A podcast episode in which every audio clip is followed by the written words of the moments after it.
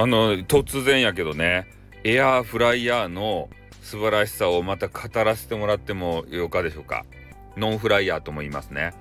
これね買ってめちゃめちゃ対応してます。もうほんとね電子レンジを使う機会がもう激減したんじゃないかなぐらいに使っておりますね。もうフライさんたちフライさんたちってなんかよくわからんけどフライとか天ぷらあの方たちはもう必ずこれで温めますね。もうそうしたらカリッとなるわけですって。もう揚げたてかっていうぐらいさ。ねこれ揚げたてなんじゃねえのか？みたいなね。そんぐらいなりますからね。それで最近ねパンパンパンっていうパンあのパンって食べたことあります？パンあのパンってやつ。パンをね焼いてみたとですよ。ね。そしたらこのオーブントースターですかね？ああいうのがあるじゃないですか。あれもういらん。まあ何枚もね一緒に焼けないけれどもねお一人様とかだったらあれで十分あのエアフライヤーで焼くだけで1分ぐらいで焼けます。ねもうブワーって。それでもうとにかくそのパンを焼いた時にねもう感動したわけですよ。なんかあのフランスパンとかさなんかよくわからんパンがあるじゃないですか。ちょっとあの変な細長いちょっと切れたパンみたいな。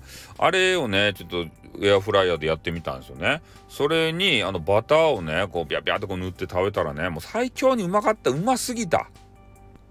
ね。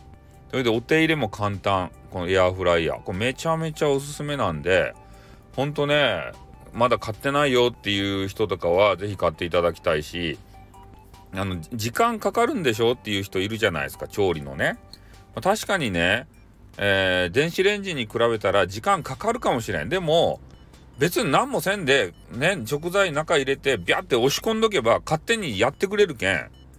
ねそんな時間気にならんです。うん。ビャッと突っ込んであの別に様子見らんでいいものやったらね風呂入ろうが掃除しようが何しようがねそれしとけばそれ作ってくれるけん。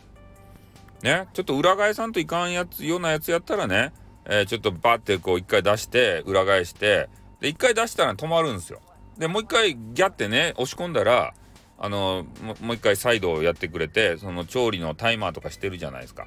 そのタイマーは前のまんまなってますからそれ本当にね使い勝手良くてね美味しい。食材が美味しい。これちょっと使ってない方はもしかしたらね人生損してるかぐらいのね出来です。だから私のあのモデルをもう一回貼っときますけどただ案件じゃないです。こんなもん案件でもらうわけないしね案件じゃないからもう一回あのエアフライヤーのことをちょっとあのけなしときますよ。エアフライヤーバーカバーカ。ね。これ案件じゃないでしょ。案件の場合はそんなこと言えんでしょ絶対。